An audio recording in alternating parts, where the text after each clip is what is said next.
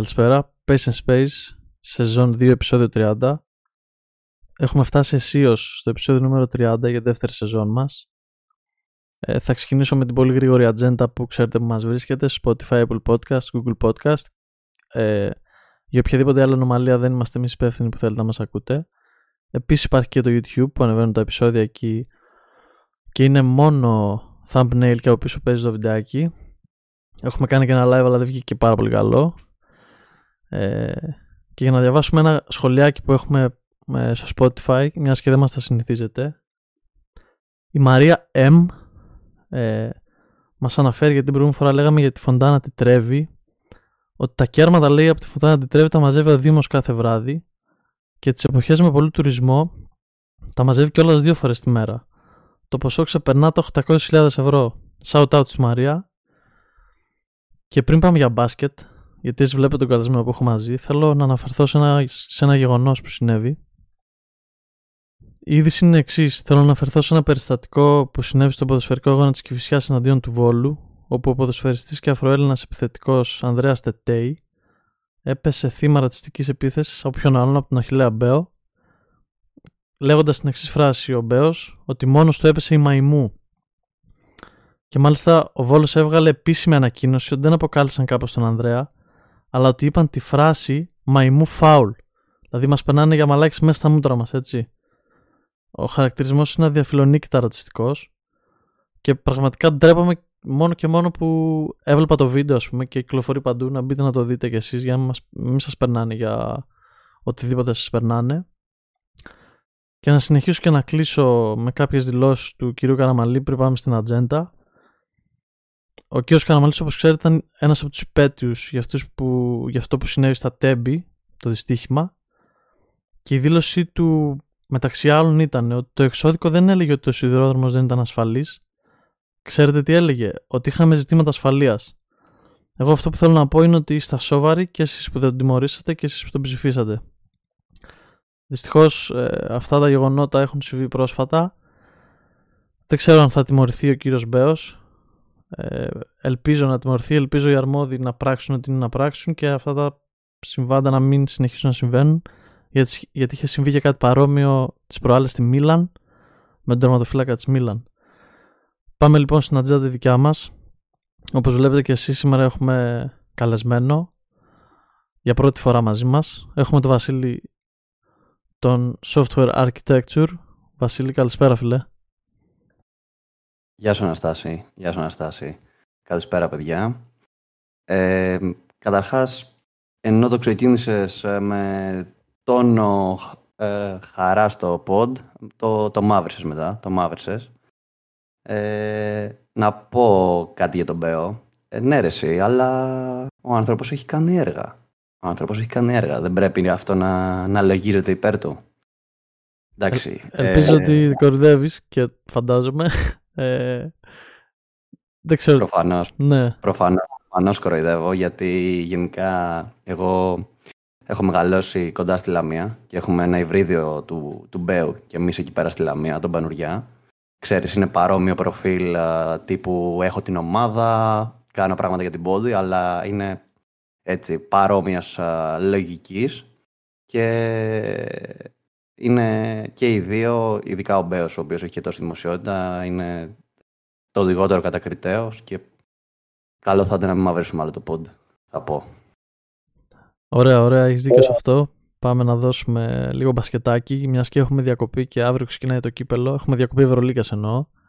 Ε, και έχουμε κατά σειρά κύπελο και εθνικές ομάδες. Να πω άλλο ένα στο, στο εύθυμο μου της υπόθεσης. Ότι πολύ κρίμα που δεν ανεβαίνει βίντεο, ρε φίλε. Γιατί ε, τόσο ωραίο παιδί, έχεις και ε, γυναικείο πληθυσμό, βλέπω σαν ακροατές. Οπότε πολύ κρίμα που δεν, δεν ανεβάζεις βίντεο στο YouTube να το πάρετε σαν input για Εμένα, επόμενα... εμένα βρήκες ρε μαλάκα τώρα βαδιάτικα. είναι το Αγίου Βαλεντίνου σήμερα, χρόνια πολλά όσοι γιορτάζουν ή ακόμη και σε αυτούς που δεν πιστεύουν ή τέλος πάντων θεωρούν μια βλακιά. Έτσι, Μην το, το λες ρε. Για να το πούμε. Μην το λες ότι είμαστε Αγίου Βαλεντίνου μας βράδυ. Έχουμε βγει ραντεβού online γιατί, γιατί ο καθένας για τους δικούς του λόγους Ε, πότε θα πάμε, θα πάμε λες για μπάσκετ, τι θα κάνουμε; Μα και μου αρέσει έτσι που ξεκινήσαμε, έχει, έχει πλάκα, γιατί όλο μπάσκετ, μπάσκετ ξέρεις. Έχουμε πήξει, ρε. Έχουμε πήξει. Αν και εντάξει, τώρα αυτή τη βδομάδα λίγο που σταμάτησε η Ευρωδίγκα, ε, έχουν χαλαρώσει λίγο οι τόνοι. Αλλά εντάξει. Είμαστε εδώ πέρα να συζητήσουμε για ό,τι γουστάρεις. Δεν, δεν έχω θέμα. Ό,τι, ό,τι έχεις κέφι. Λοιπόν, έχω ένα σίγουρο. Για μπάσκετ είναι βέβαια, δυστυχώς ή ευτυχώς. Ε, σίγουρο νέο ότι η Παρτζάν έχει ξεκινήσει διαπραγματεύσεις ήδη με το Ζέλικο για την ανανέωση του συμβολέου του. Γιατί λύγει το καλοκαίρι. Εντάξει, το περιμέναμε έτσι. Ε, ναι, δεν, δεν μπορώ να φανταστώ αυτή τη στιγμή. Δηλαδή, αν το φανταζόμουν το Ζώτ ε, σε κάτι άλλο αυτή τη στιγμή, είναι να μην προπονεί καν. Δεν έχει να αποδείξει και κάτι εξάλλου. Ε, εντάξει, εννοείται το να είναι ο Ζώτ στη διοργάνωση είναι ό,τι καλύτερο για, για εμά τους fans. Ε, ασχέτως ε, οπαδικού κριτηρίου. Ε, αν και φέτος η Παρτιζάν η αλήθεια είναι δεν, δεν έχει παρουσιαστεί όπως την περίμεναν οι περισσότεροι. Πριν περάσουμε στην Παρτιζάν, γιατί μου κάνεις καλή πάσα, αλλά θα την κρατήσω για μετά. Έχουμε σήμερα τον Βασίλη μαζί μας γιατί πέρα από έτσι φίλαθλο του μπάσκετ όπως είμαστε εμείς και pure αγάπη πούμε, για το άθλημα. Έτσι έχουμε δει και τη δουλειά του που ασχολείται παραπάνω από το μέσο φύλαθλο θα πω εγώ και από αυτούς που συναστρέφουμε εγώ δηλαδή και βλέπω ότι δεν ασχολούνται και πολύ με τα στατιστικά είναι αυτοί που λένε α έχουμε βάλει δύο βολές, χάσαμε δύο ο Φάλε έχει πέντε πόντους ο Λεσόρε έχει 15 πόντους και είναι ο καλύτερος center τον έχουμε μαζί μας και ας τα ονομάσουμε έτσι για να βοηθηθούμε και εμείς και να βοηθεί και ο κόσμος που μας ακούει για τα advanced stats σωστά Billy Σωστά, σωστά, Αναστάση. Ε, ναι, όντως η αλήθεια είναι ότι από χόμπι ξεκάθαρα ασχολούμαι εδώ πέρα και αρκετά χρόνια. Εντάξει, ξεκινώντας από το NBA που είμαι και φαν του NBA και εκεί πέρα είναι σε άλλο level εντελώς από την στην Ευρώπη. Αλλά είναι λίγο, ξέρεις, ο όρος είναι περίεργος, παρεξηγημένη έννοια. Θα ήταν καλύτερο να δώσουμε πρώτα μία έννοια τι είναι τα απλά στατιστικά για να πούμε μετά τι είναι τα advanced. Δηλαδή, εσύ τι θα έλεγες ότι είναι τα τα traditional stats, ας πούμε; Τα traditional stats, αλήθεια είναι ότι με πιάσεις αδιάβαστο. Θα πω ότι είναι ό,τι βλέπει το μάτι. Δηλαδή θα πω ότι είναι η πόντι που βάζει ένας παίκτη, τα λεπτά που παίζει, το πόσους πόντους δέχεται ας πούμε μια ομάδα, μπορείς, τα, τα, πιο απλά που θεωρώ εγώ έτσι, assist, τα κλεψίματα, τα λάθη, αυτά δηλαδή πάνω κάτω. Τα rebound. Ναι, ναι. Ε, πάνω κάτω να το συνοψίσουμε στο ότι ανοίγει το Game Center της Euro, μπαίνεις μέσα και βλέπεις ε, ε, το box score. Το απλό box score, ρε παιδί μου. Α, αυτό είναι τα traditional stats. Οτιδήποτε πέρα από αυτό, για χάρη της συζήτησης, θα το ονομάσουμε advanced, εν πάση περιπτώσει. Ε, αλλά με την έννοια advanced, ε, κυρίως μπαίνει στο παιχνίδι η έννοια, ε, και εκεί πέρα είναι που υπάρχει μεγάλη διαφοροποίηση, ότι μπαίνει, μπαίνουν οι κατοχές ουσιαστικά ε, στην, στην εξίσωση και στο πόσες κατοχές, σε πόσες κατοχές παίζει κάθε ομάδα, ε, σε πόσες κατοχές παίζει σε ένα επόμενο level ο κάθε παίχτης και ούτω καθεξής. Okay. Ε, θέλεις, να, θέλεις να κάνεις μια αρχή με την ατζέντα. Ποιο έχεις βάλει πρώτο; Για να πούμε, πες τα λίγο αναλυτικά μόνο ε, σε τίτλους ας πούμε, π.χ. BPM, net rating, assist, turnover ratio κτλ. Θα φύγει, θα φύγει το κοινό άμα ξεκινήσουμε τώρα τα, τα BPM, net rating. Ναι, ναι, ναι. Θα, θα, σου πω, θα σου πω. Ε, κοίτα, το βασικό, ε, νομίζω και αυτό ε, πρέπει περισσότερο να, ε, να καταλάβουμε, είναι ότι ας ξεκινήσουμε με τις ομάδες ας πούμε και τα ομαδικά στατιστικά περισσότερο. Ε, δεν, κάτι το οποίο το βλέπει πάρα πολύ εύκολα το, το κοινό μάτι είναι ότι δεν παίζουν όλες οι ομάδες στον ίδιο ρυθμό. Δηλαδή όποιος βλέπει φέτος Ευρωλίγκα θα βλέπει ότι η Maccabi ας πούμε είναι το run and gun. Okay. Προφανώς η Maccabi από τη στιγμή που είναι run and gun θα, το σύνολο των κατοχών της σε έναν αγώνα θα είναι πολύ μεγαλύτερο από του Ολυμπιακού που παίζει σετ παιχνίδι, αργά, πάμε, παιδιά, να βρούμε το σωστή επιλογή μετά από πολλές πάσες, κουλουπού κουλουπού. Επομένως, αυτόματα πρέπει να εισάγουμε αυτό τον όρο των κατοχών για να μπορέσουμε να κανονικοποιήσουμε τόσο τις επιθέσεις όσο και τις άμυνες και να μπορέσουμε να τις συγκρίνουμε. Γιατί, ένα απλό παράδειγμα θα φέρω. Ε, πάμε, σε, πάμε για μονάκι. Ωραία, νομίζω θα πηγαίνεις συχνά με τους φίλους σου.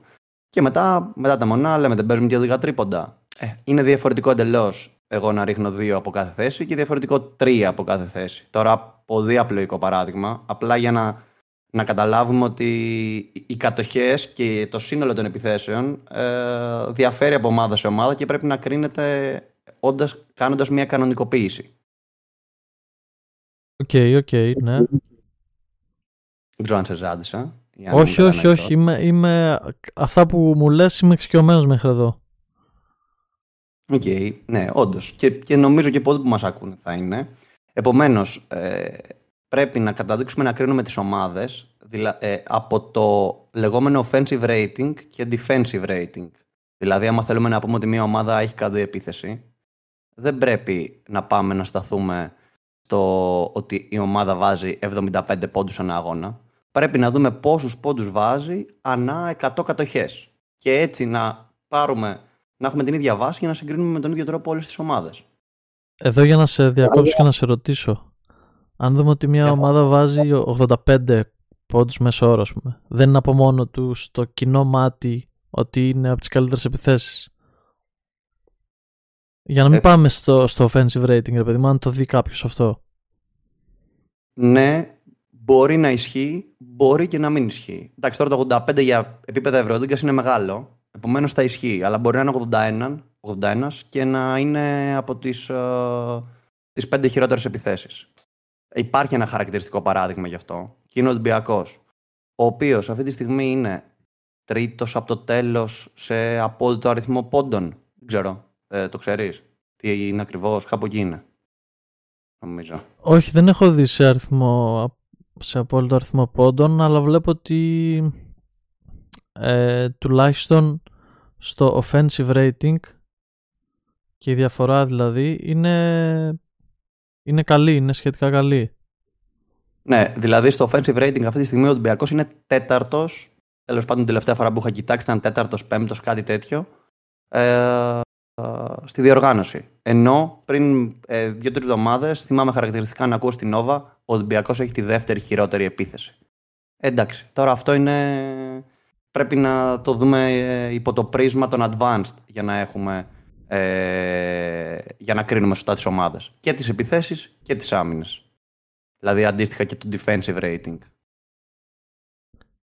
Και ο λόγος για τον οποίο γίνεται αυτό, τώρα sorry που μονολογώ, ο λόγος για τον οποίο γίνεται αυτό είναι ουσιαστικά γιατί ο Ολυμπιακός παίζει σε πολύ λίγες κατοχές σε σχέση με τις υπόλοιπες ομάδες. Άρα εκεί έρχεται η κανονικοποίηση την οποία συζητάμε. Okay. Τώρα αυτό, αυτή τη στιγμή που βλέπω στο 3 Steps Basket είναι, είναι 8 έχει πάει με 115,9. 8 στο σύνολο της σεζόν. Ναι, αυτή τη στιγμή στο Facing Rating. Okay. εντάξει, είναι μικρές διαφορές εκεί πέρα των ναι, Ναι, ναι, Υπά... είναι μικρές. Δηλαδή μπορεί με συν 0,5 να είναι τρίτο τέταρτος. Αλλά ε, σίγουρα δεν είναι προτελευταίος που δείχνει το απόλυτο νούμερο. Εκεί πέρα θέλω να σταθώ. Ναι, αυτό είναι τεράστια διαφορά, όντως που λες. Και είναι κάτι που το γυμνό μάτι δεν το βλέπει καν. Δεν φτάνει καν το μυαλό του εκεί να το σκεφτεί, όχι να το δει. Και όταν ειδικά ακούει από την Nova αυτό που λες ότι έχει τη δεύτερη χειρότερη επίθεση σε συγκομιδή γιατί βάζει ξέρω εγώ 72 πόντους ανά, ανά μεσόρο αυτό είναι και ναι με πληροφορία που ισχύει αλλά κάπως μου βγάζει και με ένα λάθος πληροφορία. Και ναι και όχι δηλαδή.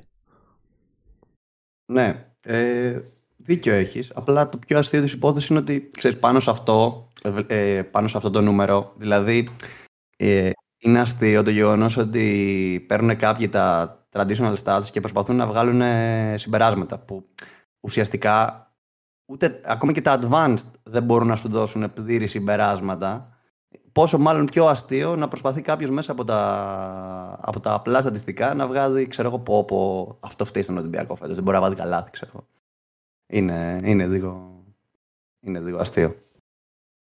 Αντίστοιχα δεν ισχύει το ίδιο και με το defensive rating. Ε, ναι. Αντίστοιχα, ο Ολυμπιακός δεν έχει την καλύτερη άμυνα της Ευρωδίγκα. Δηλαδή, από, πάντα από απλά νούμερα, νομίζω είναι δεύτερος, τρίτος ε, έχει τη δεύτερη τρίτη καλύτερη άμυνα σε απόλυτους αριθμούς. Στην πράξη, στο, στην πράξη, στο, στο defensive rating είναι, είναι πιο πίσω. Τώρα δεν θυμάμαι πού ακριβώς είναι. Έβδομος. Αυτά ξαναλέω αλλάζουν κάθε αγωνιστική, οπότε δεν είμαι 100% σίγουρος. Ναι, ναι, τώρα αλλά... έχει πέσει κάτω από έβδομος, αλλά okay, είναι, είναι λογικό μετά από μια αγωνιστική να βλέπουμε διαφορετικά νούμερα. Ναι, ναι. Επομένως, πάντα δεν υπάρχει ταύτιση.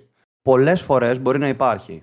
Ε, αλλά κάποιες φορές δεν υπάρχει. Δηλαδή στη Real υπάρχει ταύτιση. Η Real είναι η Real. Είναι η καλύτερη επίθεση και στα απόλυτα νούμερα και στα advanced, ας πούμε.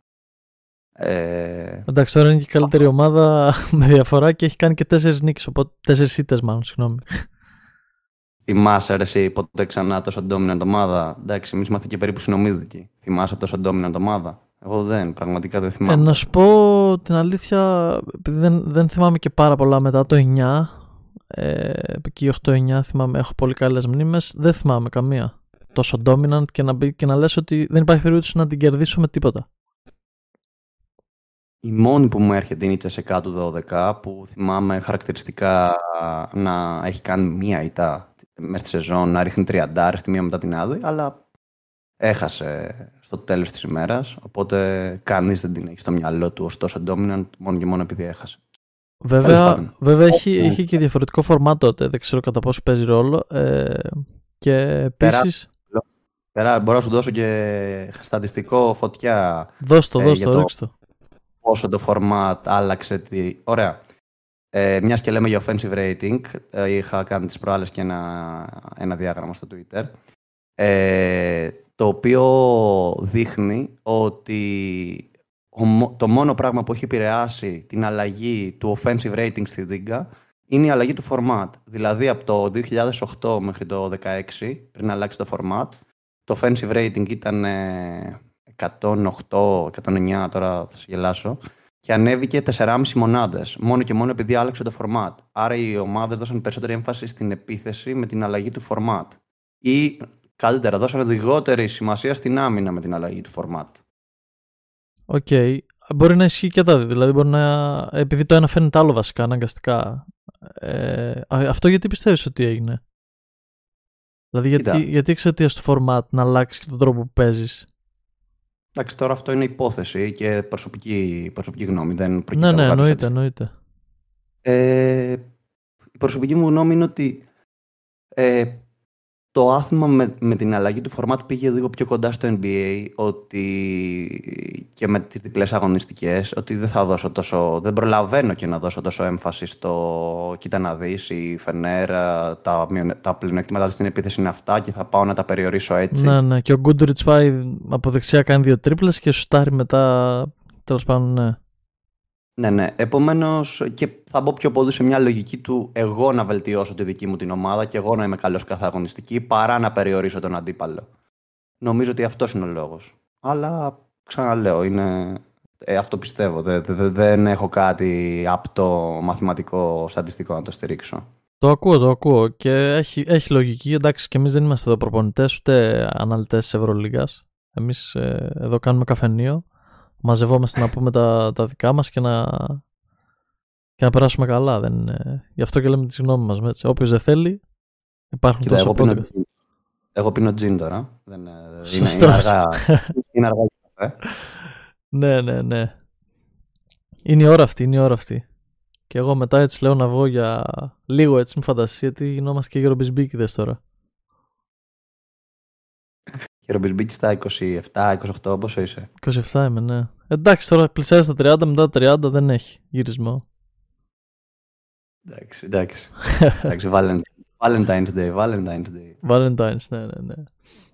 Ε, τι έχουμε μετά, ποιο, ποιο έχεις μετά στην ατζέντα, ποιο stat; Ε, κοίταξε, ε, είπαμε για τις κατοχές και, τα, και το πώς αυτές επηρεάζουν.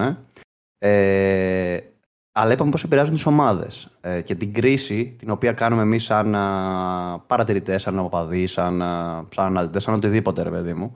Ε, την κρίση την οποία κάνουμε στις ομάδες. Αλλά υπάρχει και η κρίση που κάνουμε στους παίχτες, όχι μόνο στις ομάδες.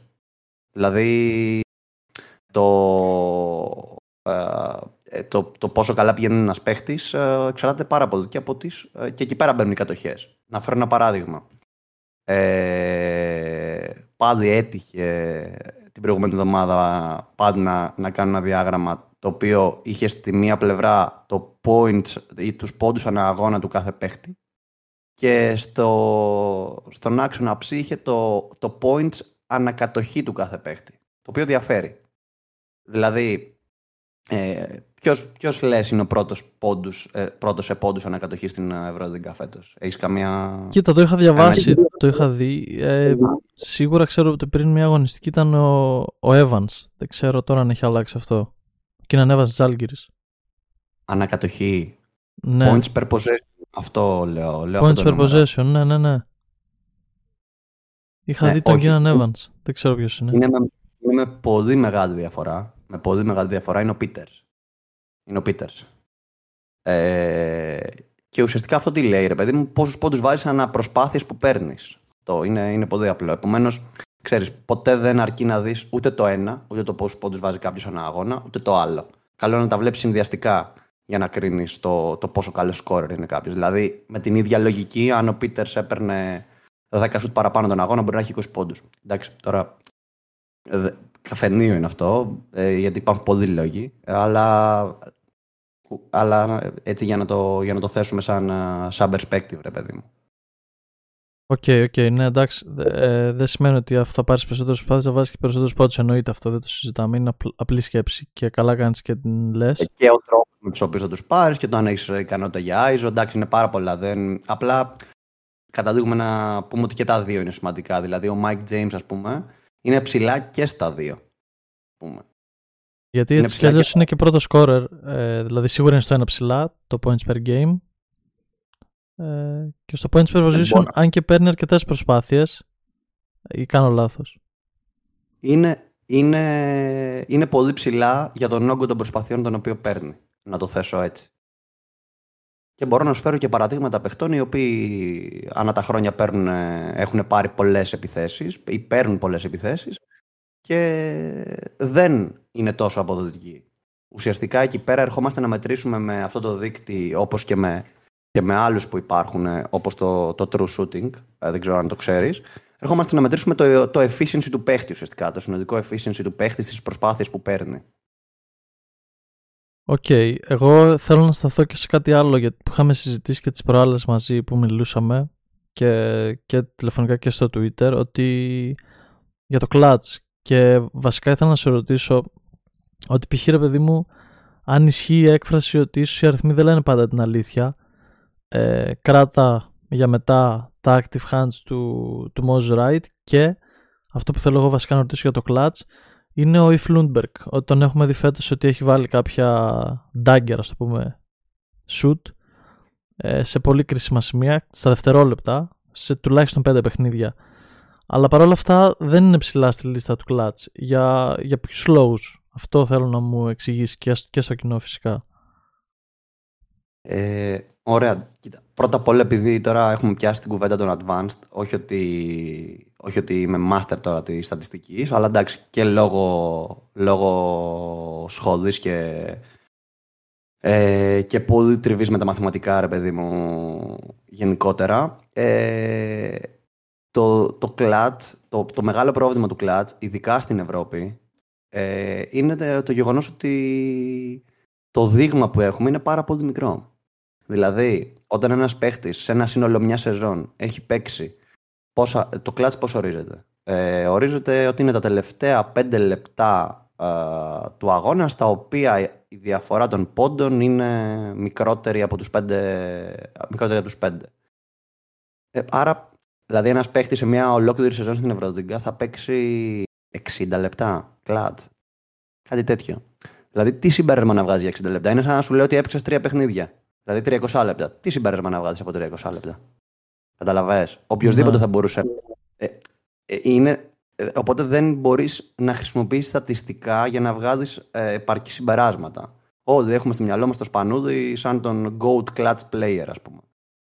Ε, μπορεί και να ισχύει. Ε, Δεν λέω ότι δεν ισχύει. Απλά δυστυχώς δεν. ε, αυτά σε ανά σεζόν δεν μπορείς να τα, να τα ποσοτικοποιήσεις. Επομένως, εκεί ε, έρχεται το, το, το eye test κυρίως. Το eye test, αυτό που λες, ότι ο Λούντμπεργκ έβαλε τον buzzer beater. Okay, ναι. Ε, για, γιατί ο Λούντμπεργκ δεν είναι ψηλά όμως στις κατηγορίες αυτές. Μπορεί τα προηγούμενα τέσσερα λεπτά να, να μην έκανε κάτι πάρα πολύ ουσιώδες και να είναι ο παίκτης του τελευταίου λεπτού. Είναι, δηλαδή είναι πολλά στην εξίσωση. Δεν, ε, Δυστυχώς, ειδικά στην Ευρώπη, δεν μπορεί να ποσοτικοποιηθεί ιδιαίτερα το συγκεκριμένο. Δηλαδή, οριακά στο NBA μπορούμε να το, να το κάνουμε αυτό που έχουμε μεγάλα data. Okay, άρα ας πούμε εδώ μπακάλικα ότι πορευόμαστε με το eye test και όπως είπες γιατί το δείγμα είναι και μικρό και γιατί τα data δεν είναι πολλά. Ωραία, να δώσουμε και ένα, ένα juicy έτσι, στατιστικό.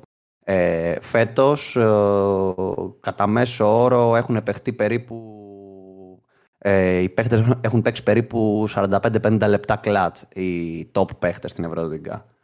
Ε, οι πρώτοι τέσσερις υπάρχει ένας δείκτης που ονομάζεται Decision Making Index. Τώρα προσπαθεί να, να αποτυπώσει μόνο στο επιθετικό κομμάτι πόσο σωστές αποφάσεις παίρνει ένας παίχτης στην επίθεση. Αυτό είναι μέσω των πόντων που βάζει, των πόντων που δημιουργεί, αλλά ε, προσπαθεί να αφαιρέσει ε, τα λάθη που κάνει, τα άστοχα σουτ που κάνει. Επομένως, κάπως έτσι ορίζεται ο τελικός δείκτης. Ωραία. Οι πρώτοι τέσσερις φέτος στην Ευρωδίγκα μπορείς να μαντέψεις ποιοι είναι; Εκτός αν το είδες και αυτό. Άμα το είδες και αυτό, εντάξει, τώρα μην συζητήσουμε. Όχι, όχι, δεν το έχω δει. Στο decision making, ε. Στο clutch. Στο, στο clutch. Στο clutch. OK. Okay. Ε, οι πρώτοι τέσσερις. Να σου πω, δεν μου... το πρώτο που θα πω είναι... Θα το πάω Evans, ό,τι βλέπω τελευταία θα πω που έχει πολύ... Είναι πολύ ψηλά, αλλά δεν είναι στους πρώτους τέσσερις, είναι πολύ ψηλά όμως, είναι σωστό guess γενικά. OK, okay. γιατί θυμάμαι ότι έχει βάλει πολλά σουτ φέτος ε... στο τέλος. Στο με... τέλος. Ναι, ναι, ναι. Ε... Τώρα Μονακό δεν θυμάμαι να έχει πολλά ντέρμπι, οπότε δεν ξέρω αν είναι ο Μάικ. Είναι και παρά είναι. Είναι και παρά είναι, ε. Ναι, ναι, ναι. Είναι θα, θα πήγαινα και McIntyre, αλλά και με αυτόν έχω επιφυλάξεις. Όχι, όχι. Λοιπόν, για να μην, για να μην το μακρηγορήσουμε, είναι, είναι ο Mike James δεύτερος, ο Larkin τρίτος, δηλαδή ψιλοεπιβεβαιώνεται το eye test στην περίπτωση αυτή. Και τέταρτος είναι ο δικός μας, ο Σλούκας. Ε, ο Σλούκας, OK, okay, δεν του παίρνουμε αυτό το, το όνομα γιατί δεν έχει, δεν έχει πολλά παιχνίδια, αλλά θα μου πεις είναι OK, okay, λογικό. Ε, πρώτος ποιος είναι. είναι; πρώτος είναι rookie και είναι ο Φρανσίσκο. Και με άλλα μεγάλη διαφορά. Ναι, ναι, ναι, ναι. Άντε ρε, ο Σιλβέ, όπως, πώς τον λέει ο Λάσος στον πάγκο, Σιλβέιν. Σιλβέιν. Εντάξει, με τέτοιο προπονητή ρε φίλε, λογικό δεν είναι. Καλά, περίμενε κανείς ότι θα κάνει ο Φρανσίσκο τέτοια χρονιά rookie από το Περιστέρι κατευθείαν στην Ευρωλή, κατευθείαν στο Λάσο; Ε, όχι. Όχι, όχι, όχι. Και εγώ η αλήθεια είναι ότι είχα τρελές ενστάσεις ότι δεν θα πιάσει καν ε, λόγω σωματοδομής. Δηλαδή πραγματικά δεν τρίβω τα μάτια μου. Κάπου διάβασα καλά ακραίο, δεν το συζητώ, αλλά για να δούμε πώς μπορεί να εξελιχθεί ένας παίκτης ότι όχι ότι είναι ο επόμενος Mike James, αλλά ότι είναι το επόμενο ας πούμε διαμάντη σε εισαγωγικά που δεν το είδαν άλλες ομάδες και πήγε στην Bayern ή δεν, ή δεν το ήθελαν ας πούμε, λόγω σώματος, σωματοδομής ας πούμε. Ε, ναι, κάπως έτσι είναι. Κάπως έτσι είναι και η αλήθεια είναι ότι ε, δεν ξέρω αν θα είναι το επόμενο διαμάντι και το να είναι κάποιος liability στην άμυνα, μιας και το αναφέρεις τώρα, ε, υποτιμάται πάρα πολύ στην, στην Ευρωδίγκα. Από τον κόσμο Δηλαδή, ναι, το αναφέρουν. Α, είναι liability, ξέρω εγώ, στην άμυνα ο Φρανσίσκο ή ο τάδε παίχτης. Ε, αλλά δεν, ε, δεν εκτιμάται πραγματικά το πόσο liability μπορεί να είναι ένας αμυντικός. Και το έχουμε δει πολλές φορές αυτό. Και το βλέπουμε και, και συνεχίζουμε και το βλέπουμε. Και νομίζω επιθετικά είχα διαβάσει και είχα δει, δεν θυμάμαι τώρα ακριβώς, ότι είναι ο, ο παίχτης με, με τα περισσότερα points per possession σε isolation.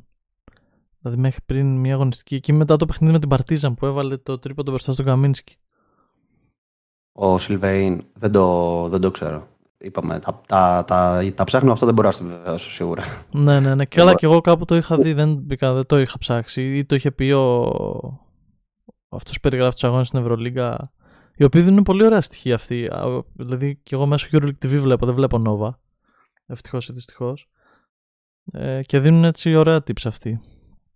Ε, που δεν τα περιμένεις να τα ακούσεις δηλαδή από, από σχολιαστή.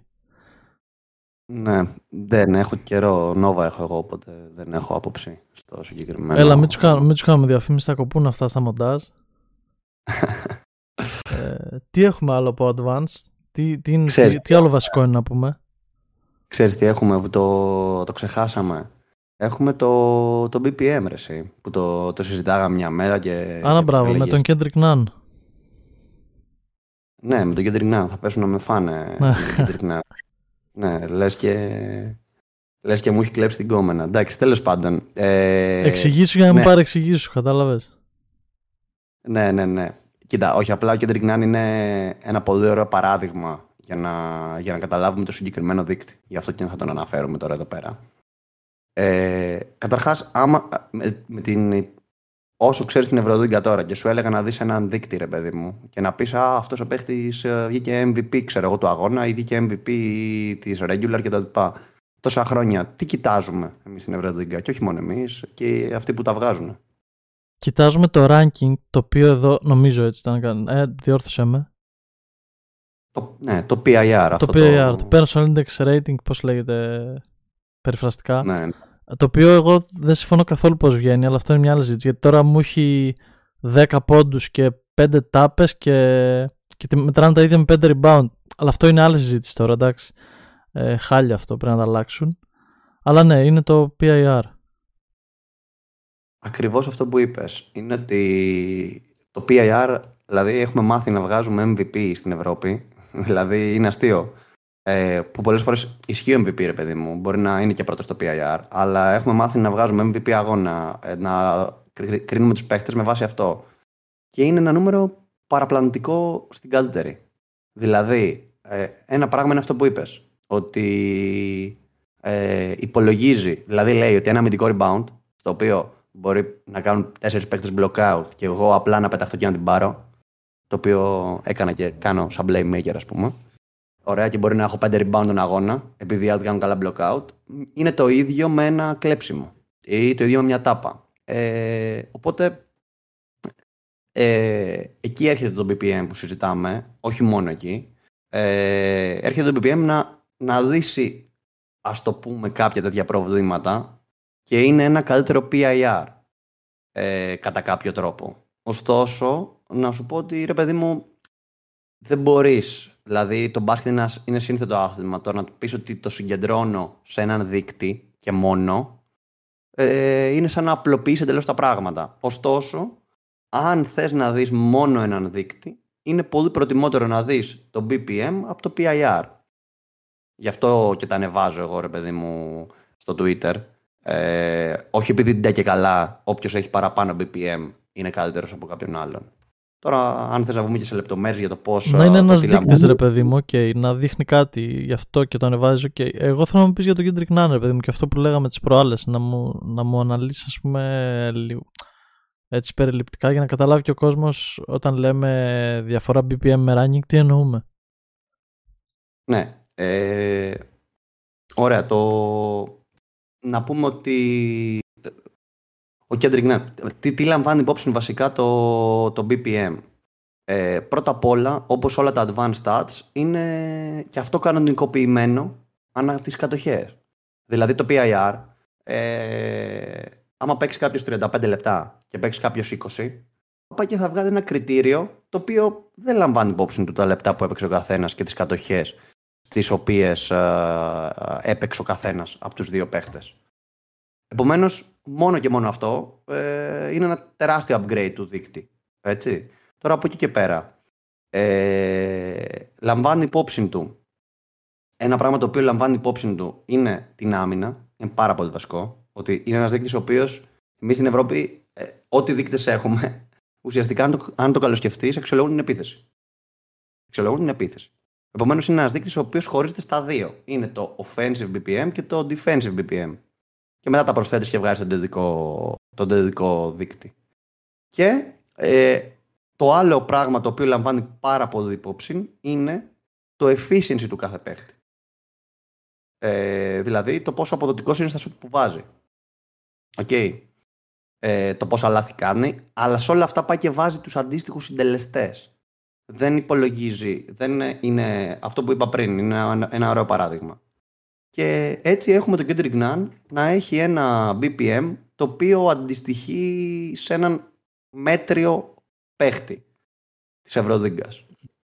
Το οποίο ε, ε, είναι περίεργο ρε παιδί μου. Δηλαδή, έχεις ακούσει από κανένα να τον αναφέρει μέτριο φέτος; Όχι, γιατί το iTest λέει άλλο πράγμα.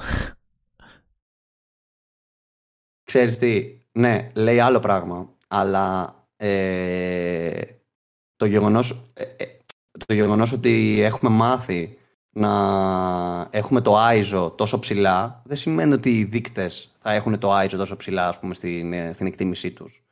Οπότε ο NAN, ποιο είναι το πρόβλημα και είναι τόσο χαμηλά στο δείκτη, στο συγκεκριμένο δείκτη; Το πρόβλημα είναι ότι ε, παίρνει πάρα πολλές επιθέσεις με χαμηλά ποσοστά ευστοχίας και το αμέσως επόμενο πρόβλημα είναι ότι ο, το, ο συντελεστής assist λαθών του είναι ε, την τελευταία φορά που το είχα τσεκάρει ήταν στους τρεις χειρότερους shooting guard της Ευρωδίγκας στο συγκεκριμένο συντελεστή.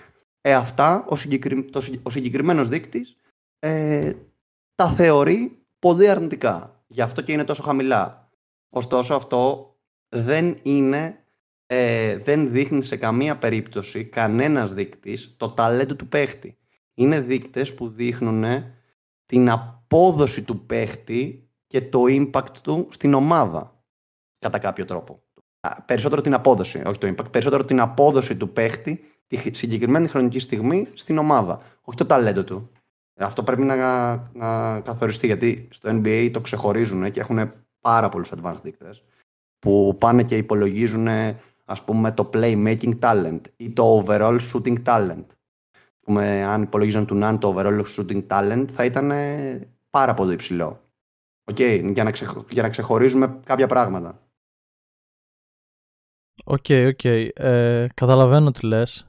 Εντάξει, προφανώς, ρε παιδί μου, όταν βλέπει κάποιος... Ε, είναι, είναι αυτό που είπες βασικά. Είναι δύσκολο όταν πας και πεις σε κάποιον ότι βάσει αυτό το δείκτη επειδή αυτούς τους δείκτες περισσότεροι δεν τους γνωρίζουν ότι ο Ναν είναι ε, μέτριος παίκτης θα σου πει όπα ρε φίλε τι λες εμένα βρήκες και εγώ βλέπω ότι ας πούμε παίρνεις στα τελευταία τι στα τελευταία παίρνει τις πιο πολλές αποφάσεις μέσα στο γήπεδο έχει πάρα πολύ την μπάλα στα χέρια του είναι ο go to guy του Παναθηναϊκού έχει, έχει ξεκολλήσει το, εγώ θα σου πω τι βλέπει ένας απλός θα ξεκολλήσει τον Παναθηναϊκό από το, από το αυτό που δεν βάζει καλάθι κατάλαβες; Ναι. Ε, είναι, νομίζω ότι είναι απέδευτο το μάτι των περισσότερων, δυστυχώς.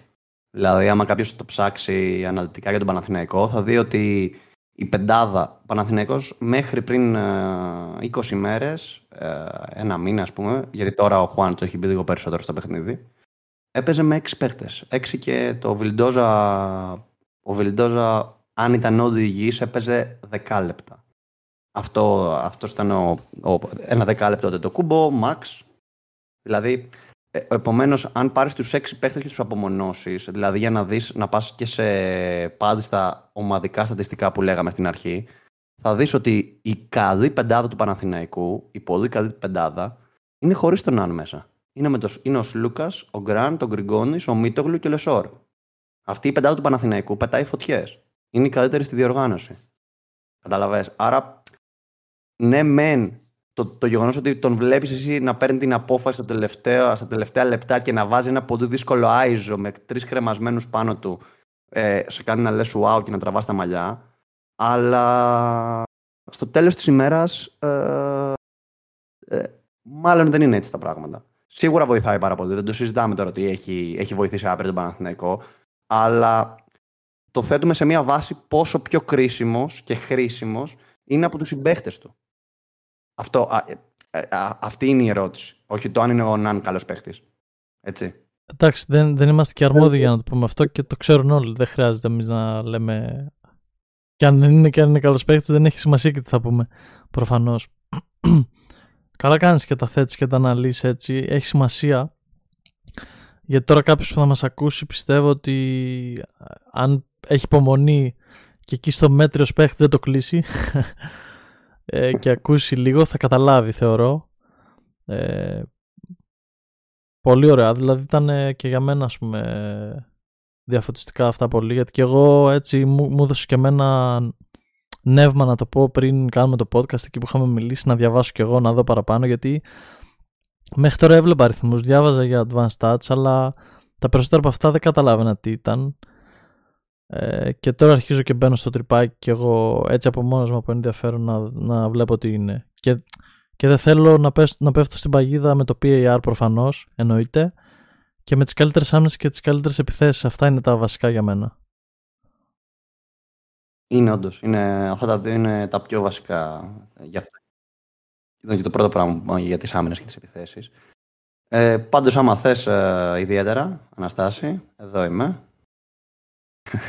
Ωραία, ωραία. Είναι και η μέρα τέτοια να βγούμε ραντεβού για ιδιαίτερα advanced stats. Κάποιος θα ζηλεύει σίγουρα. Ου, η Μαρία M. Η Μαρία M. ε, Λοιπόν, έχω εδώ μπροστά μου για να πάμε και στα πιο έτσι απλά πράγματα. Μην τους κουράσουμε άλλο με advanced stats. Κουράστηκα και εγώ, να Αναστάση. Δηλαδή, ναι. αδέρφια. Το καταλαβαίνω. Τώρα... Δεν, ε, έχω μπροστά μου το πρόγραμμα της Partizan.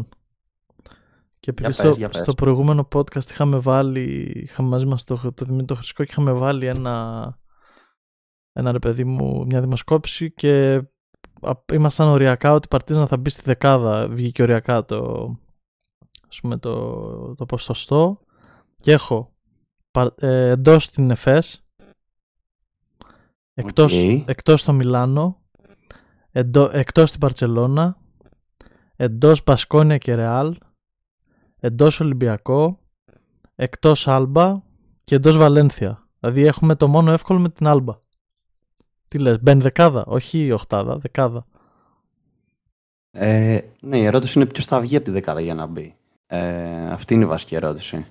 Και θύμισε μου, ε, η Βαλένθια αυτή τη στιγμή τι θέση είναι; Θα σου πω τώρα, η Βαλένθια βρίσκεται στην ένατη θέση με 13-13. Και στη δέκατη είναι... Η Μακάμπη με 13-13, η οποία έχει από τα πιο εύκολα προγράμματα. Η Μακάμπη. αυτό το θυμάμαι. Ε, η Βαλένθια θα πέσει. Η Βαλένθια επειδή το είχα τσεκάρει έχει πάρα πολύ δύσκολο πρόγραμμα. Και δεδομένου ότι η Παρτιζάν την έχει και εντός, δεν, σίγουρα θα, η Παρτιζάν θα περάσει τη Βαλένθια. Τώρα, αν βρεθεί καμιά άδεια στο ενδιάμεσο, δηλαδή αν η Αρμάν κάνει κανένα comeback δυνατό, μόνο την, εγώ την Αρμάν θα έβλεπα μόνο να έρχεται από τα πίσω στρώματα, καμία άδεια. Η Μπασκόνια θα μείνει εκεί που είναι 8η. Λες, θα μείνει στη δεκάδα. Θα μείνει, θα μείνει. Έτσι θεωρώ. Θα μείνει, ε. γιατί και πέρσι τα ίδια έκανε και τελευταία αγωνιστική βγήκε εκτός. Βέβαια, φέτος έχουμε και τα play-in. Ναι, βγήκε εκτός οχτάδα, όχι εκτός δεκάδας. Ναι, εκτός οχτάδα. Αλλά φέτος έχουν δυναμώσει πιο, πολλά, πιο πολλές ομάδες. Δηλαδή έτσι μου φαίνεται. Ε, και πέρσι είχε μπει και η Παρτίζαν οχτάδα, τώρα που είναι εκτός δεκάδας, δεν ξέρω. Πιστεύω και εγώ ότι η Βαλένθια θα πέσει. Αλλά πιστεύω ότι θα πέσει ε, και η, η Πασκόνια. Έχει με διαφορά το πιο δύσκολο πρόγραμμα. Είναι στο λέω, στο λέω βάση advanced stats. ωραία, ωραία. το πιστεύω, δεν αναλύω άλλο. Ε, ναι, ναι με κλειστά μάτια. Έχω, έχω μία τώρα έτσι ερώτηση πιο... Έχει περάσει βέβαια, το, έχουν περάσει τα deadline. Είδαμε προχθές με την ΑΕΚ ότι ο Λεσόρ χτύπησε και μπήκε και συνέχιζε γιατί είναι και θηρίο άτιμος. Και συνδυασμό με το ότι ο Ντετοκούμπο, παιδί μου, έχουμε δει συνέχεια ότι έχει ένα foul trouble. Παρόλο που έχει κάνει καλές εμφανίσεις για τα λεπτά που παίζει. Ε, και καθώς βλέπουμε ότι ο, ο Μπαλτσερόσκι δεν χρησιμοποιείται και ούτε πρόκειται λογικά και επειδή το έλεγα και πιο πριν χρειαζόταν ο Παναθηναϊκός άλλο ένα ψηλό ή πιστεύεις ότι επειδή πάνε καλά τα πράγματα ας το αφήσουμε στην άκρη και βλέπουμε; Ε, Κοίταξε, να ξεκινήσω και να σου πω ότι εντάξει, παρακολουθώ και το ρεπορτάζ ενώ δεν είμαι ρεπόρτερ ενώ παρακολουθώ τι, τι γίνεται και είχε ακουστεί για τον Παναθηναϊκό, είχα ακούσει ονόματα Τζεκίρι, είχα ακούσει το όνομα του Ράιτ πριν έρθει στον Ολυμπιακό, καμιά, κάνα δεκαήμερο πριν. Ο κολλητός μου, ξέρω εγώ, με πήρε μια μέρα τηλέφωνο, έλα, παίρνουμε πεντάρι και τέτοια. Ε, και δεν είχα ακούσει κάποιο άλλο χειροπιαστό όνομα. Ξέρεις ποιο είναι το θέμα στις μεταγραφές μεσούς περίοδου; Είναι το, το τι θα βρεις να πάρεις. Δηλαδή δεν είναι μόνο αν χρειάζεται και καλά. Είναι θα βρεις κάποιον καλύτερο από τον Αντετοκούμπο. Ε, OK, okay. εγώ συμφωνώ ότι ο Αντετοκούμπο για ομάδα Final Four ε, μάλλον δεν είναι η καλύτερη επιλογή για να είναι το δεύτερο πεντάρι. Για ομάδα Final Four. Ε, αλλά μπορείς αυτή τη στιγμή Γενάρη μήνα να βρεις ε, καλύτερο από τον Κούμπο που να προσαρμοστεί και γρήγορα στην ομάδα και και και. Ε, εντάξει, δε, εγώ δεν ζητάω καλύτερο από τον Κούμπο. Ίδιο. Ίδιο. Αφού ο Μπαλτσαρόφσκι δεν παίζει και δεν είναι ήδη παίκτες, ας βρει. Α, για να έχει να έχει ένα τρίτο backup. Ναι, ρε παιδί μου, και σε ναι. περίπτωση τραυματισμού και σε foul trouble, γιατί προχθές και foul trouble είχε ο Κώστας και τραυματίστηκε ο Κώστας. Και μετά χρειάστηκε να παίξει ο, ο Λεσόρ που δεν ήταν καλά. Παρόλο που, δηλαδή, αν έπαιζε ο Κώστας, δεν θα τον έβαζε το Λεσόρ για να τον προστατέψει. Π.χ. Αν, αν δεν ήταν καλά, δεν υπήρχε περίπτωση να ρισκάρει τώρα για ένα ματς πρωταθλήματος. Δεν νομίζω να το έκανε αυτό. Οπότε μάλλον ήταν ε, Χωρίς να έχω δει. Δεν, η αλήθεια είναι δεν το είδα το μάτς καθόλου, ούτε highlights ούτε τίποτα. Αλλά νομίζω ότι καταρχάς, για να σου πω τώρα για, τον, για πίσω τον κουμπό, δεν ξέρω, νομίζω είναι λίγο too much να πας να πάρεις παίχτη Γενάρη τώρα για να τον έχεις τρίτο πεντάρι, δεν ξέρω. Δηλαδή, αν ήταν, θα έπαιρνα κάποιον τον οποίο θα πίστευα ότι θα, θα είναι με τη μία δεύτερος. OK, okay, ναι, ναι. Θα μου, πεις, θα μου πεις για να σου κάνω και πάσα και η Βίρτους που πήρε τον Ζίζιτς, τι κατάλαβε; Καλά, ο Ζίζιτς είναι πονεμένη ιστορία, ρε φίλε. Εντάξει τώρα, δεν... Ε, τέτοιο touch και, τέτοια... και τέτοιο σκόνος πίσω δεν, δεν έχει ξαναυπάρξει. Πάντως, η Μαλάκα ήταν καλός στη Μακάμπι. Δηλαδή έδειξε στοιχεία. Τελειώνει την μπάλα από το καλάθι, είχε καλό στο pick and roll, είχε καλό roll. Ήταν OK. Okay. Επιθετικά το touch του είναι για το μέγεθός του είναι edit όχι απλά καλό. Δηλαδή τα τελειώματά του και με δεξί και με αριστερό είναι, και τα ρολαρίσματα του είναι καλά. Απλά είναι κόνος. Είναι ένας κόνος στην άμυνα και το να έχεις κόνο στη θέση 5 είναι το χειρότερο πράγμα το οποίο μπορεί να σου τύχει. Είναι και ένας από τους λόγους για τους οποίους δεν παίζει ο Μπαλτσερόφσκι έτσι. Γιατί επιθετικά είναι πολύ καλύτερος από τον, τον Κούμπο. Δεν το συζητάμε. Μιας και αυτή ήταν η αρχική τοποθέτηση. Σαν κινήσεις και σαν ρεπερτόριο, και εγώ πιστεύω ναι, καθότι έχει και το σουτ. Αλλά OK. Okay. Ε, λοιπόν, shoot, uh, τη θεωρία. Στην πράξη δεν θεωρία, έχουμε... Στη θεωρία πάντα, ναι, ναι, ναι. Στη θεωρία. Ε, πιστεύω ότι έχει και πιο πολύ potential και λόγω ηλικίας. Αλλά εντάξει, αυτό το δούμε στην πορεία και τι θα γίνει μετά. Εγώ διαφωνώ. Με αυτά με τις ηλικίες διαφωνώ κάθετα γενικότερα. Δηλαδή, ότι φτάνουμε να λέμε ταλέντο και potential έναν 24χρονο, ε, δεν, δεν το καταλαβαίνω. Δηλαδή να πεις για έναν 19, 20, α, OK. Okay. Μέχρι εκεί 21, ξέρω εγώ, 23-24 χρονών, τι, τι potential δηλαδή, να, τι να κάνει. Εννοώ... Πόσοι δηλαδή έχουν αλλάξει. Κοίτα, δεν, δεν διαφωνώ σε αυτό που λες, αλλά εννοώ ότι έχει μεγαλύτερο potential σχετικά με τον Κώστα που είναι πιο μεγάλος. Δεν είπα ότι έχει potential σχετικά. Αυτό εννοώ. Εντάξει, ναι, ναι, ναι, ναι, όχι. Ε, έτσι για μια πιο juicy ερώτηση ας το πούμε και έτσι που με βασανίζει και εμένα με βασανίζει ξέρεις τώρα κάνω τις σκέψεις μου και λέω έχουμε αυτό και αυτό προφανώς δεν είμαι εγώ για να τα λύσω αυτά για πες, για πες. Ε, είσαι τώρα Ολυμπιακός okay. Εγώ ναι είμαι Ολυμπιακός, είμαι Ολυμπιακός. Ναι, ναι. Α, είσαι, okay. στο, είσαι στο GM του Ολυμπιακού OK, okay, με κάνεις και GM Ναι Πάμε. Σε, σε παίρνουμε από εδώ και σε πάμε στο, στο ΣΕΦ και έχεις να αποφασίσεις, έχει το καλοκαίρι λοιπόν και έχεις κλεισμένους Ράιτ και Πετρούσεφ με συμβόλαια και ας θεωρήσουμε ότι μένει ο Πίτερς γιατί αν δεν μείνει ο Πίτερς αλλάζει και ο σχεδιασμός και έχεις να διαχειριστείς Φάλ και Μιλουτίνοφ οι οποίοι έχουν και ίδιο συμβόλαιο. Τι κάνεις εκεί, μένεις με την ίδια, ε, κρατάς και Φάλ και Μιλουτίνοφ τι θα κάνεις ε... σαν Βασίλη, σαν έτσι μπακάλικα, ρε παιδί μου. Ωραία, μπα, μπακάδικα. Πάμε μπακάδικα. Κρατάμε δεδομένο. Περίμενε να σου πω, να σου πω ακόμα ένα δεδομένο. Ένα δεδομένο είναι ότι αυτή τη στιγμή ο Ολυμπιακός στο κύπελο θα πάει με έξι ξένους και για να γίνει αυτό ε, θα αφήσει εκτός Μπραζδέκης και Μακίσικ. Μπραζδέκης που ήταν ήδη στην Εξάδα αλλά επειδή μπαίνει ο Φαλ βγαίνει Οπότε κράτα και το αριθμητικό δεδομένο που σημαίνει ότι θα πρέπει κάποιον να αφήνεις έξω συνέχεια γιατί μέχρι τρεις αλλαγές έχεις. Και να σου πω και το άλλο δεδομένο ότι έρχεται το καλοκαίρι, αυτό το καλοκαίρι, πριν αποφασίσει αν θα κρατήσει Φάλ Μιλουτίνοφ. Και σου λέει ότι αν μπει ο Μιλουτίνοφ, θα πρέπει να βγάλεις κι άλλο παίκτη από την αποστολή για να παίξεις στου τελικούς. Κοίταξε τώρα. Είναι πολύ διάστατο τώρα. Το, το, το, έγινε λίγο χαοτικό. Να σου πω όμως ότι οι δύο ερωτήσεις δεν ε, έχουν την ίδια απάντηση. Υπό ποια έννοια. Ότι ε, για, για, αυτό που λες για τους ξένους είναι αν φύγει ο Μιλουτίνοφ ή ο Φαλ θα έρθει κάποιος Έλληνας στη θέση τους. Όχι. Θα, θα μείνει ως έχει... Δεν θα πάρει έξτρα παίκτη. Ωραία. Ε, πάμε. Ε, πάμε να απαντήσω την αρχική ερώτηση. Λοιπόν, έχουμε ε, Πετρούσε, Φράιτ, ο Σίγμα έχει φύγει, δυστυχώς. Έχει φύγει ο Σίγμα, αυτό το παίρνουμε σαν δεδομένο. Και έχουμε ε, Πετρούσε, Φράιτ, Πίτερς, τρεις. Και θέλουμε έναν εκ των Φάλ Μιλουτίνοφ και θέλουμε κι άλλον έναν. Δηλαδή δεν, δεν υπάρχει front line χωρίς πεντάδα. Θα σου πω, έχεις δίκιο. Πες ότι παίρνει ένα παίκτη, αλλά δεν θα είναι του βεληνικού Φάλ Μιλουτίνοφ, κατάλαβες; Δηλαδή υπολόγισε ότι απλά πρέπει να, δυο... δηλαδή, πρέπει να φύγει ένας αυτό. Ωραία. Εγώ, ο, ο πέμπτος μου ψηλός θα κρατούσα ως, έχει, θα κρατούσα ως πέμπτο, πέμπτο μου ψηλό τον Ράιτ, τετάρτο πέμπτο. Και αν ήθελα ντε και καλά να διώξω κάποιον από τους δύο, ο άλλος που θα έφερνα στη θέση του θα ήταν για να είναι πώς ήταν πέρσι ο Black και ο Μπολομπόι, ρε παιδί μου, που εν τέλει ήρθε ο Μπολομπόι για πρώτος, αποδείχθηκε ο Black δεύτερος ε, αποδείχθηκε ο Black πρώτος.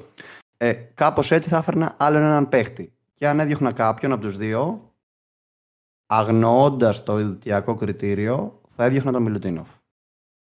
OK. Okay. Αν, πάρουμε, αν πάρουμε το γεγονός ότι δεν διώχνεις κάποιον, δηλαδή είσαι, είσαι ο GM και λες, η ερώτηση είναι αυτή, διώχνω ή δεν διώχνω; Εσύ σαν, play, σαν αυτό που θες να παίζει ο Ολυμπιακός, η ερώτηση μου είναι, κρατάς πάλι και τους δύο ή πας σε άλλο. Γιατί αν κρατήσεις και τους δύο πάλι, θα αναγκάζεται κάποια βράδια, γιατί με αυτό που έχει δείξει ο Ράιτ, θα αναγκάζεται κάποια βράδια κάποιος εκ των Φάλ Λουτίνοφ να παίζει 10 λεπτά. Δηλαδή είναι και προσωπικότητες που παίζουν. Και ο εγωισμός δεν είναι μόνο Α, είμαστε χρόνια στον Ολυμπιακό, θα κάνω πίσω κτλ. Ε, κοίτα, ε, θεωρώ ότι Δηλαδή το έχει βρει Ρεάλ, έχει τα βάρη σπόρια. Γιατί να μην το βρει και ο Ολυμπιακός. Ε, Προφανώς δεν γίνεται να αποδίδουν κάθε βράδυ με τον ίδιο τρόπο δύο παίχτες στην ίδια θέση. Αυτό είναι δεδομένο. Αλλά μπορεί τη μία μέρα να αποδίδει λίγο περισσότερο ένας, την άλλη λίγο άλλος. Ε, το θέμα είναι το versatile το οποίο δεν δίνουν τα παρόμοια χαρακτηριστικά παρόμοια. Το, το παρόμοιο μέγεθος που έχουν ο Φάλ με τον Μιλουτίνοφ. Αυτό είναι το πρόβλημα το οποίο παρουσιάζεται ε, γενικότερα παρουσιάζεται εκεί έξω. Δεν το, δεν το κρίνω εγώ. Ε, εγώ ακόμα δεν έχω πιστεί ότι είναι πρόβλημα. Εγώ θεωρώ, είμαι περισσότερο στην άποψη ότι είναι πολυτέλεια παρά ότι είναι πρόβλημα. Εγώ προσωπικά θα τους κρατούσα και τους δύο και αν ήταν να διώξω κάποιον, μπορεί να έδιωχνα τον Πετρούσεφ, παρόλο που είναι, έχει πολύ καλά στοιχεία. Όχι ρε φίλε, μέχρι τώρα τα βρίσκαμε. Όχι τώρα, μην με κάνεις έτσι. Άσε με να σου πω. Θα, θα, θα έπαιρνα έναν ο οποίος να κουμπώνει γάντι δίπλα στο Μιλουτίνοφ. Να είναι το ιδανικό τεσάρι το οποίο θα ήθελε ο Μιλουτίνοφ. Δεν ξέρω ποιο θα ήταν αυτό. Θα έλεγα ποιον θέλει ο, Νικολά, ο Νικολάρας δίπλα του; Αυτόν. Φέρτον. Κάπως έτσι θα το είχα στο μυαλό μου και θα τους κρατούσα και τους δύο. Εγώ, αν έπρεπε να διώξω έναν από τους δύο, αγνοώντας το ηλικιακό και το παδικό και, και την κάβλα που έχουμε εμείς οι Ολυμπιακοί με τον Μιλουτίνοφ, θα κρατούσα το φαλ, δηλαδή καθαρά μπασκετικά. Εντάξει, αν όμως, αν όμως δεις τα δεδομένα ξανά και τα πάρεις, ακόμη και αν θες να διώξεις τον Πετρούσεφ, δεν μπορείς. Δηλαδή, αν μιλήσουμε με, με real για δεδομένα, ο Πετρούσεφ έχει κλειστό, ο Μπραζδέκης έχει κλειστό, οπότε αυτούς τους παίκτες δεν, δεν τους αγγίζεις. Ε, οπότε, δηλαδή μετά μου λες ότι θα κρατήσω και αυτό ανέφερα πριν ότι κάποιος πρέπει να μένει έξω.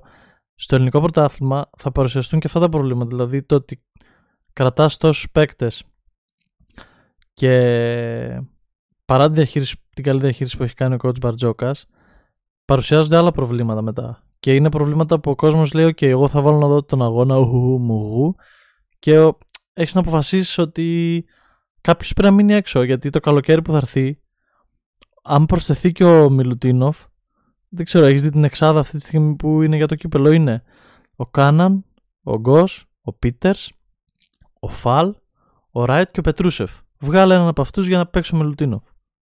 Ποιον θα ναι, βγάλεις; Ναι, ρε. Απλά σου είπα πριν ότι ε, το τελικό ερώτημα είναι ότι θα φύγει ο Μιλουτίνοφ. Φεύγει. Θέλω έναν πέμπτο. Δηλαδή, το, εσύ μου λες ότι θα πάρω έναν πέμπτο ο οποίος θα είναι ε, μέτριος και θα είναι ο Ράιτ ο δεύτερός μου. OK. Okay. Ε, ε, δηλαδή, τι μου λες, ότι ουσιαστικά εγώ σου λέω ότι στο πρωτάθλημα το ελληνικό θα είχα τον Μιλουτίνοφ και θα άφηνα το Ράιτ εκτός, θα τον είχα μόνο στην Ευρωλίγκα σαν τρίτη επιλογή. Εσύ μου λες ότι θα έφερνα έναν άλλον πίσω από το Ράιτ. OK, okay, okay. αυτό, αυτό δεν μου το είπες πριν. Μου είπες, δεν, δεν είχαμε τόσο ξεκάθαρα. Τώρα μου το είπες ξεκάθαρα εκτός για να γίνουμε και λίγο, να βάλουμε και λίγο ίντριγκα ρε συ Αναστάση, εκτός αν ο Ολυμπιακός πάει και πάρει Έδινα εκεί πέρα. Ο οποίος είναι ένας είναι, δεν υπάρχουν κι άλλοι. Ναι, εντάξει. Αν πάει ο Έδινα. Οκ, ναι, εντάξει. Βέβαια, βέβαια, τώρα για να μιλάμε ρεαλιστικά, δεν υπάρχει καμία περίπτωση να φύγει ο Μιλουτίνοφ από τον Ολυμπιακό. Αν υπάρχει κάποιος ο οποίος δεν θα φύγει, είναι ο Μιλουτίνοφ. Δηλαδή, εγώ είμαι 100% σίγουρος γι' αυτό. Δεν, έχω, δεν είμαι insider. Ε, απλά... Όχι, όχι, μακριά insider, μακριά insider από εμάς. ε, λοιπόν, OK, okay, OK, okay, το ακούω, το ακούω. Πάμε και λίγο στον Παναθηναϊκό, έτσι, για να κλείσουμε με Παναθηναϊκό. Ε, πάμε τώρα, σε μεταφέρουμε, σε κάνουμε GM του Παναθηναϊκού, είσαι ο, πώς λέγεται, όχι ο Μπετσίροβιτς, ποιος είναι; ε, ναι, Μπετσίροβιτς. Και έρχεται το καλοκαίρι, και θες να στελεχώσεις το ρόστερ μιας και έχει γίνει θεωρητικά καλή χρονιά και θες να κάνεις δύο-τρεις κινήσεις για να δώσεις το τελικό boom ρε παιδί μου. Ας πούμε ότι έχει μείνει ο Ναν. Έτσι κάνουμε μια υποθετική συζήτηση γιατί δεν μπορούμε να ξέρουμε. Είναι ο μόνος που δεν είναι σίγουρος για το χρόνο μαζί με τον Κριγκόνης αν δεν κάνω λάθος. Από τον Κορμό λέω έτσι, οι άλλοι έχουν συμβόλαιο. Ε, Ποιες είναι αυτές οι δύο-τρεις κινήσεις ή μία κίνηση ή καμία δεν ξέρω ότι κρατάς το ίδιο ρόστερ. Εσύ τι θα έκανες; Κοίτα, ε, αυτό που έχει ακουστεί, ε, σαν οι δύο παίχτες που έχουν ακουστεί για τον Παναθηναϊκό, είναι ο Ταβάρς και ο Χεζόνια. Okay. Ε, και εντάξει, πραγματικά, ε, ειδικά για τον Ταβάρες, ε, μπορεί να έδιωχνε και τρεις παίχτες από το υπάρχουν ρόστερ για να έρθει ο Ταβάρες. Δηλαδή, ε, δεν υπάρχει το impact που έχει ο Ταβάρες στις ομάδες του. Δηλαδή, έδιωχνα τι να σου πω. Αν ήμουν GM του Παναθηναϊκού θα έδιωχνα. Ε, πες μου τρεις παίχτες. Ποιος, ποιο να σου πω. Ε, τους τρεις πιο σημαντικούς παίχτες της ομάδας φέτος. Τον Γκραντ, Μίτογλου και τον... Ε, ποιον, και τον Λεσόρ. Εντάξει, το Μίτογλου επειδή είναι Έλληνας μπορεί να μην τον έδιωχνα. Το Γκραντ, θα, θα έδιωχνα Γκραντ Λεσόρ για να φέρω Ταβάρες. Τον θεωρώ τόσο σημαντικό. Δηλαδή, θα βρω, θα βρω, θα βρω έναν τύπου Γκραντ, μπορεί να πληρώσει και λίγο παραπάνω. Ε, είναι εξαιρετικός ο Γκραντ φέτος, δεν λέω αυτό. Απλά κάτι θα βρω. Ταβάρες δεν υπάρχει. Και θα τον έπαιρνα όσο όσο. Είναι η, ουσιαστικά η μόνη μεταγραφή που θα έκανα στον Παναθηναϊκό το καλοκαίρι. Και επειδή δείχνει να ανεβαίνει ο Χουάντσο, ε, το Χεζόνια ε, θα τον έπαιρνα, δηλαδή περισσότερο στο μυαλό μου ο Χεζόνια θα κόλλαγε σαν αντί Χουάντσο. Δηλαδή να παίζει στο 4-3, να μοιράζεται λίγο, να μπει και λίγο Παπαπέτρου στο παιχνίδι που τώρα είναι εντελώς εκτός. Ε, παρά μαζί. Δηλαδή να κρατήσει και Χουάντσο να φέρει και Χεζόνια. Δεν, ε, Εγώ να σου, πω, να σου πω την αλήθεια, τους βλέπω και μαζί. Δηλαδή βλέπω τρία Χεζόνια, τέσσερα Χουάντσο, αλλά OK, okay, ή και αντίθετα. Ε, γιατί δίνουν τα στοιχεία και παιχνίδι με πλάτη ε, και σου από απόσταση. Δηλαδή το βλέπω. Το... Θα μ' άρεσε. Ότι γίνεται, ότι γίνεται, γίνεται. Μιας και μιλάμε με advanced, ξέρεις ποιος είναι ο παίχτης από τον Παναθηναϊκό φέτος που άμα βγει από την πεντάδα ε, η πεντάδα αποδίδει πολύ χειρότερα από ότι όταν είναι μέσα. Δηλαδή, όταν είναι μέσα, αποδίδει ρε παιδί μου βάση rating. Έτσι, αποδίδει, ξέρω εγώ, ας πούμε 5. Και όταν βγαίνει, αποδίδει μείον 5. Ωραία, ποιος είναι ο παίχτης που είναι πιο, ο πιο σημαντικός με βάση αυτό στο φετινό Παναθηναϊκό; Θα σου έλεγα ο Γκραντ, αλλά είμαι σίγουρος θα μου πεις ο Χουάντσο. Χουάντσο δεν είναι. Και δεν είναι γιατί... Δεν ε, παίζει. Ε, θα μπορούσε, επειδή ναι, δεν είναι επειδή το πρώτο πέρασμα του Χουάντσο πριν τον τραυματισμό ήταν κάκιστο. Τώρα μετά τον. Κοίτα. Μετά... Οι βασικοί πυλώνες που μου έρχονται στο μυαλό είναι ο Γκραντ, ο Μίτογλου και ο Λεσόρ. Δεν έχω. Κι όμως είναι ο Γκριγκόνης. Okay. Κι όμως είναι ο Γκριγκόνης. Και ο λόγος είναι απλός. Ε, καλά, πρώτα απ' όλα αυτή τη στιγμή δεν έχει ουσιαστικά. Δεν είναι, δεν είναι θέμα θέσης ότι δεν έχει δεύτερο τριάρι. Είναι θέμα χαρακτηριστικών με την έννοια ότι είναι ο μοναδικός παίκτης του Παναθηναϊκού αυτή τη στιγμή με 40 πλάς τρίποντο καριέρα. Όχι έχω φέτο 40 επειδή ε, έτυχε φέτος να σουτάρω καλά. Επομένως, αυτοί οι παίκτες είναι που δημιουργούν το spacing. Και, με, και επειδή προφανώς ο Ανταμάν γι' αυτό τον αφήνει μέσα 30 λεπτά και θα τον αφήνει και θα τον ανανεώσει, δεν ξέρω πόσα λεπτά θα έπαιρνε δυνητικά ο Χεζόνια στο 3. Ενώ είναι και εκείνος καλός σουτέρ. Ε, δεν ξέρω πόσα λεπτά θα έπαιρνε στο 3 ο Χεζόνια αν ερχόταν. αυτό, αυτό λέω. Ναι, εντάξει, προφανώς ε, ισχύουν όλες αυτές οι υποθέσεις. Αλλά εντάξει, μετά μπορούμε να δούμε και διαφορετικά σχήματα. Μπορούμε να δούμε Γκραντ, Γκριγκόνη, Χεζόνια, Χουάντσο, ας πούμε. Τώρα ποιος ξέρει, λέω ένα σχήμα που μου ήρθε. Ή Ναν, Γκριγκόνης, Χεζόνια, Χουάντσο, Λεσόρ, ξέρω εγώ. Έχει πολύ πράγμα μετά να, να δείξει. Όχι, ε, κοίτα, το να τον έχεις εξτρά δεν είναι ποτέ πρόβλημα. Εντάξει. Απλά λέω, θα μου έκανε περισσότερη λογική να, να είναι αντί. Αυτό λέω. Το να, το να έχεις εξτρά παίχτες ποτέ δεν είναι πρόβλημα, ξέρω εγώ. Κοίτα, ε, δεν λέω ακριβώς εξτρά γιατί ο, ο Αταμάν έχει δείξει ότι δεν μασάει να παρκάρει ονόματα στον πάγκο. Γιατί και το Βιλντόζα πολύ άνετα τον παρκάρει και μπορεί να παρκάρει και άλλους. Οπότε δεν ξέρω αν είναι ακριβώς εξτρά με προπονητή τον Αταμάν. Αυτό θέλω να πω. Αλλά ναι, εντάξει. Ωραία. Ωραία. Ποιανού λεπτά θα μειωθούν από το φετινό Παναθηναϊκό για, για θα, τα πάρει ο, θα τα πάρει ο Χεζόνι; Ο Χουάντσο παίζει αυτή τη στιγμή 17 λεπτά μέσω όρο 16. Κάτι τέτοιο. Κοίτα, δηλαδή, υπήρχε, μια εγώ... περίοδος, υπήρχε μια περίοδος που έπαιζε ο Μίτογλου 30 και θα μειωθούν και του Μίτογλου. Θα μειωθούν σίγουρα του Γκριγκόνης από εκεί που ε, θα παίζει 30 πόσο θα, θα παίζει λιγότερο. Ε, πιστεύω και μετά θα μοιραστεί γιατί και ο Γκραντ έχει κάτι 35 λεπτά. Δηλαδή κάπως θα, θα μοιραστεί ο χρόνος. Δηλαδή πιστεύω βγαίνουν τα νούμερα. Αν θέλεις, όπως έχει πει και ο κότς Μπαρτζόκας, όλοι καλοί χωράνε. Σωστό, σωστό. Και όταν λέει κάτι ο coach B, ε, πάντα λέμε ναι, εμείς οι Ολυμπιακοί. Αλλά ε, αυτός που βγαίνει εντελώς εκτός εξίσωσης με, με τη συγκεκριμένη μεταγραφή, αν δεν φύγει ο Χουάντσο, εντελώς είναι ο Παπαπέτρου. Δηλαδή δεν μένει ούτε δευτερόλεπτο. Και, και λόγω χαρακτηριστικών. Δηλαδή, τι είναι χεζόνια, και άμα το δεις, ένα πολύ καλύτερο Παπαπέτρου. Δηλαδή, ο Παπαπέτρου προσπαθεί να παίξει με την μπάλα στα χέρια, ενώ είναι μέτριος. Ο Χεζόνια παίζει με την μπάλα στα χέρια και είναι καλός. Ε, ο Παπαπέτρου προσπαθεί να παίξει στο 3 ή στο 4. Ε, προσπαθεί, παίζει στο 3 ή στο 4 βασικά. Ε, ε, με μέτριο στατικό σουτ. Ο Χεζόνια έχει εξαιρετικό στατικό σουτ. Γενικά, αν έρθει και μείνει όπως έχει ο Παναθηναϊκός, ο Παπαπέτρου για μένα, ε, και μην και ο Γκριγκόνης εννοείται, δεν θα έχει κανέναν ρόλο στον Παναθηναϊκό. Θα έχει το ρόλο που έχει φέτος ο Ματζούκας.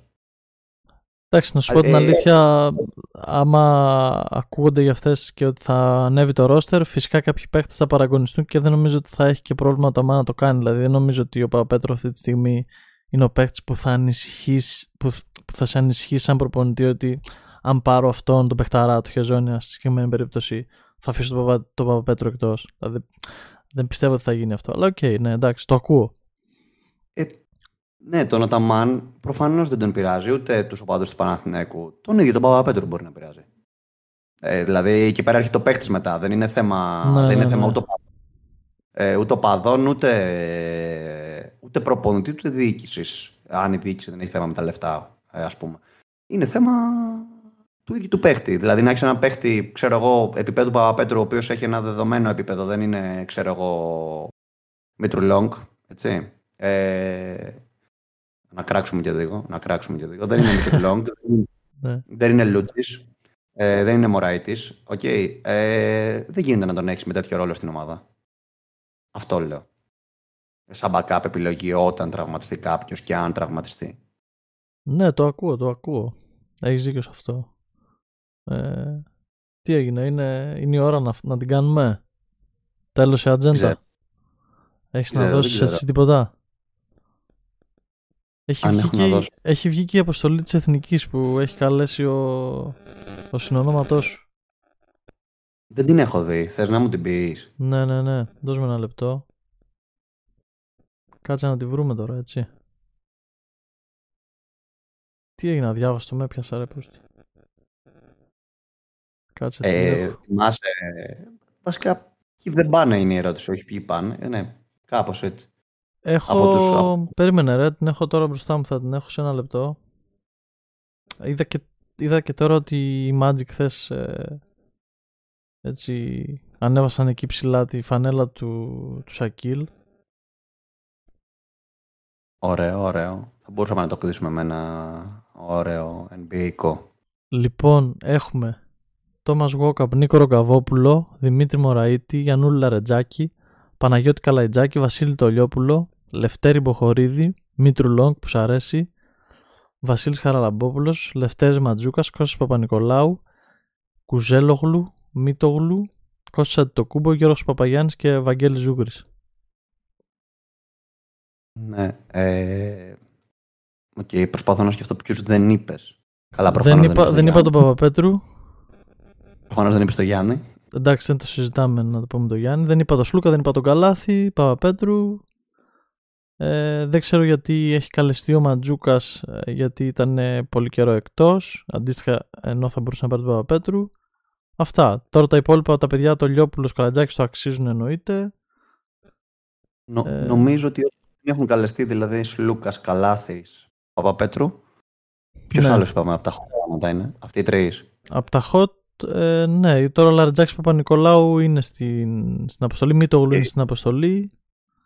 Ο, Προφανώς αυτοί οι τρεις δεν θέλουν να πάνε ή δεν μπορούν. Ή δεν μπορούν. Δηλαδή δεν Ε, αποκλείεται κοίτα, να ο μην τους Σλούκας ήταν και τραυματίας, οπότε δεν νομίζω ότι θα δηλώσει Όχι. και δια- διαθεσιμότητα. Και ο Παπαπέτρου η αλήθεια είναι δεν έχω καταλάβει τώρα τον τελευταίο καιρό. Νομίζω ότι ακόμα ε, γύρισε, άλλαξε να τραυματίστηκε. Δεν ξέρω τι έγινε. Είναι λίγο off, Αυτή- είναι λίγο off. Είναι λίγο off, ναι.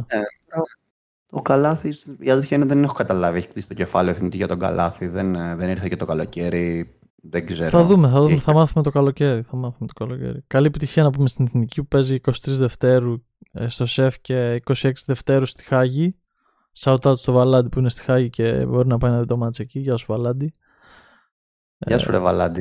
Ήρθα στο πόντς να πούμε να σε γνωρίσω και απουσιάζεις. Τι πράγμα είναι Το αυτό; κάνει αυτό, το κάνει. Θα φερεθούν τα μιστά του, ρε φίλε. Τι να Εντάξει, κάνουμε. εντάξει. Και για να το κλείσουμε έτσι όμορφα, ο Ρίκι Ρούμπιο καλέστηκε στην αποστολή της Εθνικής Ισπανίας. Shout out μεγάλο στο Ρίκι Ρούμπιο. Τέτοιο, τέτοιο. Παιδικός μου ήρωας. Legend. legend. Φοβερός, φοβερός. Ε, ήμασταν λοιπόν οι Patient Space. Βασίλη, ευχαριστούμε πάρα πολύ που ήσουν μαζί μας και μας καθοδήγησες με τα Advanced Stats. Εγώ ευχαριστώ, ε, Αναστάση. Ευχαριστώ και τον Βαλάντι, παρόλο που δεν πει. Ε, εντάξει. Τώρα, όπως είπαμε, εγώ υπό το πρίσμα ενός ε, φανατικού παδού τα βλέπω. Επομένως, ε, μην, τα, μην τα παίρνετε και σαν Ευαγγέλιο ό,τι λέω. Ε, εγώ ευχαριστώ που, που με καλέσατε. Θα σε Και- έχουμε σίγουρα ξανά να το ξέρεις. Ε, εκεί όταν θα πλησιάζει και τώρα έρχονται τα, τα καλύτερα παιχνίδια της σεζόν για, για Ευρωλίγκα, κύπελο έχουμε. Ε, Κυριακή έχουμε επεισόδιο μετά το κύπελο θα κάνουμε εδώ να είστε συντονισμένοι. Έχουμε, θα είναι μαζί μας ο Νικήτας, το χέρι του Θεού. Οπότε, ξέρετε, βάλτε τα καμπανάκια σας, βάλτε τα follow, κάντε τα subscribe σας να μας ακούτε στα, στα Spotify, στα Apple Podcasts. Έχουμε κάνει και τη σελίδα του Linktree πλέον για να μπαίνετε εκεί να πατάτε ό,τι γουστάρετε. Πανεύκολο είναι. Πείτε καμιά καλή κουβέντα, πείτε καμιά κακή κουβέντα, κάνετε κανένα share, έτσι να, να παίζουν οι αριθμοί του podcast, να ανεβαίνουμε. Κάποια στιγμή είχαμε μπει και στα charts, πάμε να ξαναμπούμε. Ευχαριστούμε πάρα πολύ και καλή συνέχεια.